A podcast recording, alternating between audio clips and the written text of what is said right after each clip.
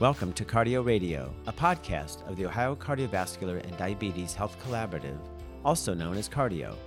This is Dr. Michael Konstan from the Case Western Reserve University School of Medicine, and I serve as the principal investigator for Cardi-OH, a statewide network of Ohio's seven medical schools. Cardi-OH is funded by the Ohio Department of Medicaid and shares best practices to improve cardiovascular health, diabetes outcomes, and to eliminate health disparities in Ohio's Medicaid population. The opinions and recommendations in this podcast are those of the presenters and not those of Cardi-OH and its sponsors, and are not intended to be a substitute for medical advice. I hope you enjoyed today's podcast. Hi, I'm Randy Wexler. I'm a professor of family medicine at The Ohio State University, primary care physician, and a site principal investigator for Cardi-OH. Today I'm here with my colleague, Dr. Liz Beverly, which we appreciate her being here, and I'd like to ask Liz to go ahead and introduce herself. Thank you so much, Randy. I'm happy to be here. Hi, I'm Liz Beverly. I'm an associate professor and co director of the Diabetes Institute at Ohio University and a site principal investigator for Cardi-OH. My research in behavioral diabetes focuses on the linkages between psychosocial issues, self care, and health outcomes. Thank you, Liz. Today we're going to go ahead and discuss diabetes distress and its significance to clinical outcomes and patient self care. The purpose of this podcast is to provide you with information on differentiating diabetes distress from other psychosocial issues and the use of screening tools to identify diabetes distress, as well as evidence based strategies to help patients better manage this condition when they're not in the office and they're at home. We're starting to hear a lot more, not only in the literature, but uh, in the news and other social media outlets, about diabetes distress in research and clinical practice and it's a condition we see in our patients who have diabetes. Liz, can you go ahead and, uh, for the audience, tell us what this is? Sure, I'd be happy to. So, diabetes distress is not a new phenomenon. It's actually been talked about in behavioral diabetes for more than three decades. So, in basic terms, diabetes distress, which occurs in both type 1 and type 2 diabetes, it refers to the fears, the concerns, the worries that people with diabetes experience on a day to day basis. So, for example, someone might have fears about developing complications. They might worry about the cost of insulin and have concerns about their family not supporting them in their diabetes management. So, these are the concerns that can cause diabetes distress. And so, it's really important to learn about diabetes distress because it's actually the most common psychosocial issue in diabetes. So, when talking to patients or talking to other providers, does that mean we should think of this as a mental illness? Randy, that's an excellent question. So, no, diabetes distress is not a mental illness. In fact, diabetes distress is a construct proposed by researchers who really want to describe the emotional experience to living with diabetes, which is a chronic progressive condition. So, Randy, I have a question for you. How often are you seeing this in practice? I would say almost all of my patients who are diagnosed with diabetes have apprehension of some type at the time of their diagnosis. And though the uneasiness should not be considered synonymous with diabetes stress, at least not right away, these are separate but related concerns. It is important to understand the patient's perception of diabetes because you can help to allay a patient's fears, especially when the diagnosis is new. For example, when I first talked to a patient about diabetes, many of them presume that at the time of their diagnosis they will have to immediately begin insulin and inject themselves, but will eventually need an amputation. And these fears are driven by their past experience of diabetes with family and friends, and sometimes you might even see that on TV. So it's helpful to note that those with type 2 diabetes can often reverse what's going on physiologically and sometimes remit with medication and weight loss. So it's important to give patients the ability to understand that there's no preconceived outcome and they can actually reverse this some. Liz, I'd really like to know more about what you're seeing in the academic research you already described a little bit about. Great. I love what you said there and talking to your patients and sharing that you can reverse some of these things. So, what we do is we see a lot of this in the academic research too. So, all people with diabetes experience some degree of diabetes distress.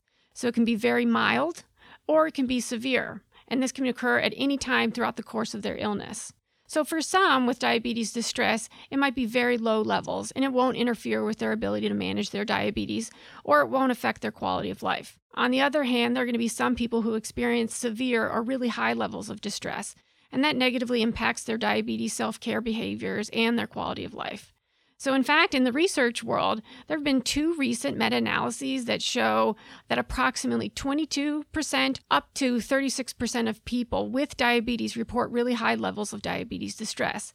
And this research also shows that individuals who identify as women and those who tend to be younger report higher levels of diabetes distress. And so this is just really interesting. And why do we need to care about this? The reason we need to care about this is not only because it's the most common psychosocial issue, but high levels of diabetes distress are also associated with fewer self care behaviors, higher hemoglobin A1C levels, increased complications, and lower quality of life. So, another thing to consider and I'm very curious what you have to say about this, Randy, is an important consideration is high levels of diabetes stress can actually rise to the level of generalized anxiety disorder. So we know adults with diabetes have a 20% increased prevalence of anxiety disorders compared to the general public. And the most common anxiety disorder for people with diabetes is generalized anxiety disorder. So it's important to note that anxiety symptoms and diabetes stress can actually overlap. And this is why it's so important to screen people for diabetes distress. So, as I mentioned before, at times diabetes distress does rise to the level of generalized anxiety disorder. But the major difference between the two is where the symptoms are coming from. So, again, as I mentioned earlier, diabetes distress is focused solely on the symptoms that come from the experience of living with and coping with diabetes. What differs is with generalized anxiety disorder, it extends beyond their diabetes. It includes excessive worries about other things like work and finances and their safety. So, if anxiety is coming from the diabetes, then you can focus that treatment specifically on the diabetes diagnosis. If the anxiety extends beyond the diabetes and is more like the generalized anxiety disorder, then the treatment can be focused on behavioral health as well as incorporating medications. So, my question for you, Randy, is do you find that many of your patients who have diabetes distress also have anxiety? And then, how do you change your approach if in, they also have both of these conditions? Thanks, Liz. That's a that's an interesting question and one that sometimes gets missed with some of the nuances, which is nice that you've explained that. And that's that patients can have both general anxiety disorder, non-diabetes related, as well as diabetes distress. Now, the treatment for generalized anxiety disorder can help with moderating diabetes distress, but does not necessarily address the concerns which are the driving force behind the diabetes distress. So it's really important to recognize the pharmacotherapy and counseling for general anxiety disorder differs from that in the approach to diabetes distress.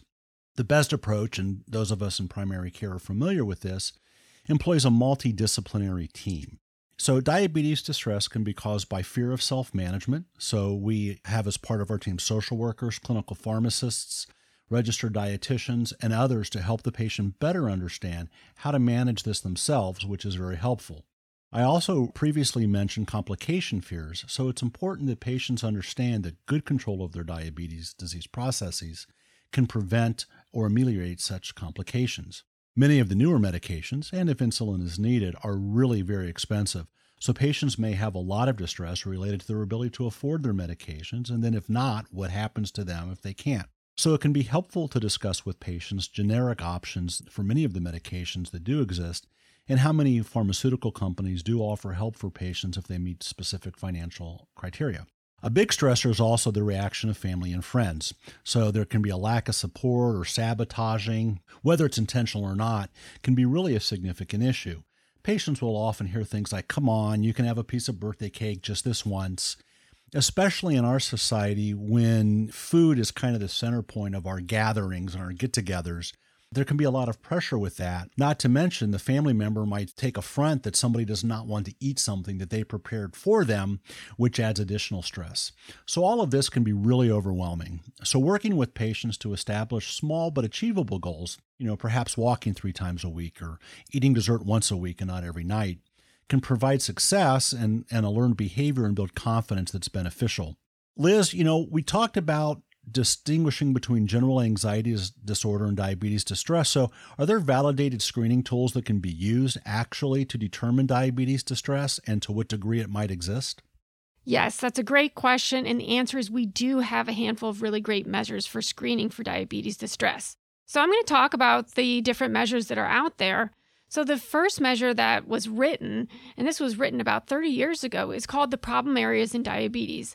And it's a 20 item measure that does assess the feelings that we've been talking about. So, feelings related to diabetes that include maybe frustration and anger and worry. And what's really great is we've also validated a survey using the problem areas in diabetes, but using only five of the 20 questions from the original. And this is great. So, if you need to screen in your office, but you don't want to give the full 20 item measure, you can use the five item measure. And the great thing about that is it has a 95% sensitivity and it's 89% specific. And so, for those of you who don't know, that means that 95% of the people who have diabetes distress will screen positive if you give them the five item measure. And 89% of the people without distress will screen negative. So it's really great to have these short items. And there's also the problem areas in diabetes one item questionnaire. And this one has a 75% sensitivity and an 86% specificity for identifying diabetes distress. So that's the first measure that came out.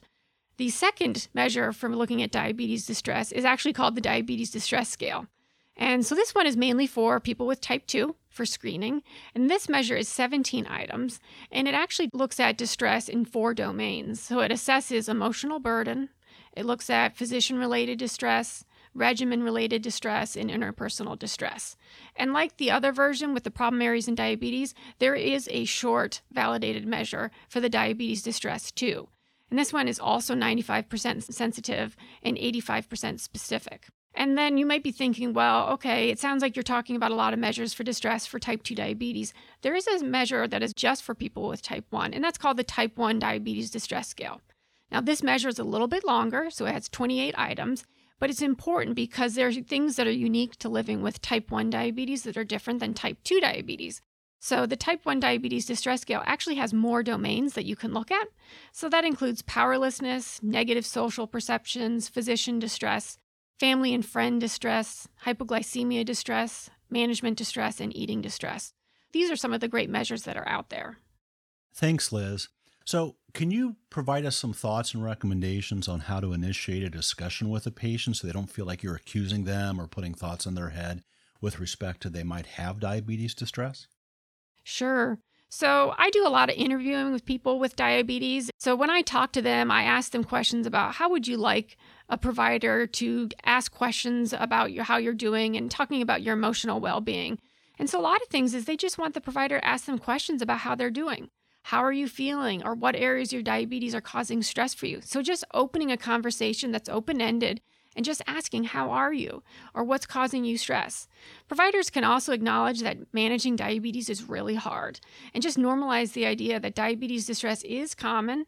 It can occur at any time and it's especially common when there's a major life event or change in someone's self management plan or at the onset of a complication.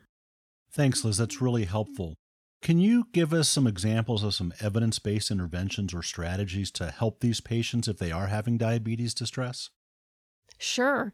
So, the first line therapy for people with high distress is actually diabetes self management education and support. And the emphasis on that is really on coping and the social support with diabetes management. So, there's a lot of research that backs this up that shows that for people with high distress, providing diabetes education, it also includes the coping strategies and problem solving, that it can address a lot of the sources of frustration and self care. So, the frustrations they might have with following a healthy diet or finding time to do physical activity, the worries that they have about developing complications, the diabetes self management can actually really help them. Also, something that's been found in the literature, and this is somewhat emerging in the literature, is lay led diabetes self management education. So, support from peers and community health workers has actually been shown to lower distress in people with diabetes. So, that's really exciting. Now, for a person who has diabetes distress and you do recommend diabetes self management education and support, and after three months you haven't seen an improvement, the next step then is to recommend behavioral health. So, ideally, if you do recommend diabetes self management support and education, but you don't see that improvement after three months, then that's really time to think about doing a referral to behavioral health. And then at that point, that's when you look at the provider's clinical experience and then really talk to the patient to see what the preferences that they might have. Because there's a lot of literature that does show when you do refer to behavioral health, there are some very specific techniques that are evidence based, such as problem solving therapy, cognitive behavioral therapy, motivational interviewing, and emotional regulation that have been very successful. Thanks, Liz. Can you also help us understand the impact or the role social determinants of health plays with diabetes distress? Sure. Well, we know social determinants of health are the factors that we were born in and live. And we know that social determinants of health have a real impact not only on someone's diabetes and their health outcomes, but also on their mental and emotional well being. So, there are lots of social determinants of health in the state of Ohio, and there are a lot of things that people experience, whether it's discrimination social exclusion, adverse early life experiences, their education level, perhaps unemployment, underemployment, poverty, income inequality, neighborhood deprivation, etc. So, all of these things are associated with stress. And we know that stress negatively affects one's health. In turn, it affects the health behaviors, which can affect someone's disease progression, which also affects their mental health. Now, there hasn't been a ton of research out there that's looked at social determinants of health and diabetes distress, but there has some, and it shows that the more social determinants of health, there is an increase in diabetes distress. But we would expect to see very similar patterns because it's been really well studied with depression and anxiety. So we'd expect the same thing that the more social determinants of health, the higher the rates of diabetes distress. So I have a question for you, Randy. So, how can you continue to provide support for patients experiencing diabetes stress and to continue them on the path for thriving? I think one of the more important things is frequent follow up. Patients need to understand that you're there to help them and watch them and kind of keep them on board. And it's also important to celebrate the small victories. So, for example, if an A1C drops from 8.1 to 7.9, this can be used to help keep patients motivated it's important that they understand that they don't have to make improvements by leaps and bounds. It's a journey and it's a trajectory. And an improving trajectory is also important. It's also important to make sure they're aware of other options that help them in their support for diabetes, such as those we mentioned before dietitians, clinical pharmacists, social workers, etc. And my patients also tend to respond well to anecdotes. I think many people respond well to anecdotes. It's, it's more believable, it's shareable, people understand them. So I share with my patients examples of patients who've lost enough weight, changed their diet, started to exercise, and they go off all of their medications. And I have a friend who was able to do this by making small changes that we don't typically think about. And this was making a change at lunch. And a lot of people order out, but she didn't do that. She started packing her lunch. And then instead of ordering out and sitting around and eating that, she started listening to books on tape and walking during her lunch break so she wasn't surfing the internet or doing other things. So, for those who don't really get a break, a walk for five minutes before a meeting, three minutes after, it's important people need to know they don't have to put 60 minutes together, go get sweaty, go change, go shower before going on to something else, because activity we now know is cumulative. And so a little bit here and a little bit there over the course of the day really matters and can add up. That's great, Randy. I agree with everything you said about sharing the anecdotes. I think they can be very powerful and leave a great impression. So I just wanted to reiterate that when you are meeting with people and setting smart goals as well as you know, celebrating small victories, just remember to do the routine screening for diabetes distress. We've shared the tools that are very effective, and I just encourage people to do it because routine screening will identify people with moderate and high diabetes distress, which will in turn increase the number of people who are able to get treatment for their high distress. And there was a recent systematic review and meta analysis by Schmidt and colleagues that showed that there are enough behavioral diabetes behavioral interventions out there, like the ones I mentioned before with motivational interviewing and mindful based cognitive therapy, that can reduce levels of diabetes distress and improve A1C levels in people who have high levels of distress. Thanks, Liz. So, one of the things I hear a lot of my primary care colleagues discussing is the importance of doing certain things, but sometimes they can't because the, the time to do so really it needs to be a billable type of thing. Are there any type of associated billable codes that you can let people know about so that they understand that not only is this important, but the time to do it is also reimbursable? Randy, that's such a great question. If you remember when we first started talking, I said that diabetes distress was not a psychiatric condition. So you're not going to find diabetes distress in the Diagnostic and Statistical Manual 5. So because of that, there's no corresponding ICD 10 code. So the best fit for diabetes distress really seems to be adjustment disorder. It's a well accepted term and it conveys the same meaning to professionals from mental health sciences as well as diabetology. It can minimize a lot of confusion. So I recommend using adjustment disorders. Thanks, Liz. That's really helpful. It's it's very interesting to know and understand that diabetes distress is the most common psychosocial issue among people with diabetes. And since primary care really manages 90% of the clinical care of such patients, especially with type 2 diabetes, primary care providers really need to understand the frequency and seriousness of diabetes distress.